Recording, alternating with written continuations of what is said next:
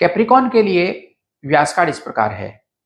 Health में star है तीन ट्रेवल में है चार रोमांस में है तीन वर्क में है तीन लक में है तीन फाइनेंस में तीन और स्टडी में है तीन स्टार सप्ताह के लिए लकी कलर है रेड और येलो इस हफ़्ते आपके लिए लकी नंबर है छ सप्ताह का प्रिडिक्शन इस प्रकार है।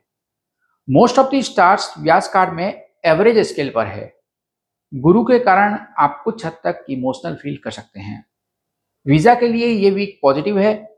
आपको ये एहसास होगा कि ऑफ़िस में लोग आपकी पीठ पीछे बातें कर रहे हैं।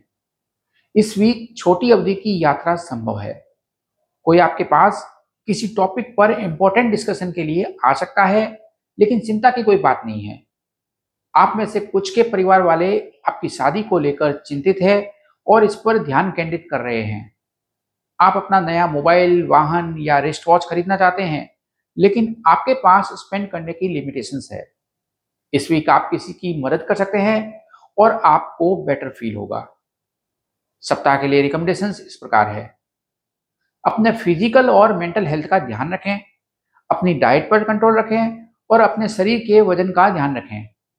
किसी से कोई उम्मीद न रखें, आप अपने गोल को अचीव करने के बहुत करीब है, लेकिन अभी भी और अधिक एफर्ट्स की ज़रूरत है। अगर आप ज़मीन खरीदने या बेचने की सोच रहे हैं तो बहुत सोच समझकर और किसी की सलाह लेकर ही आगे बढ़े।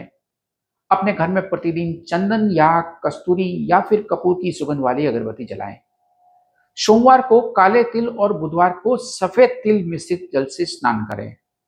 व्यास कार्ड में बताए गए किसी भी लकी कलर का रुमाल अपने साथ रखें या कोई एक लकी कलर के कपड़े पहने। Good luck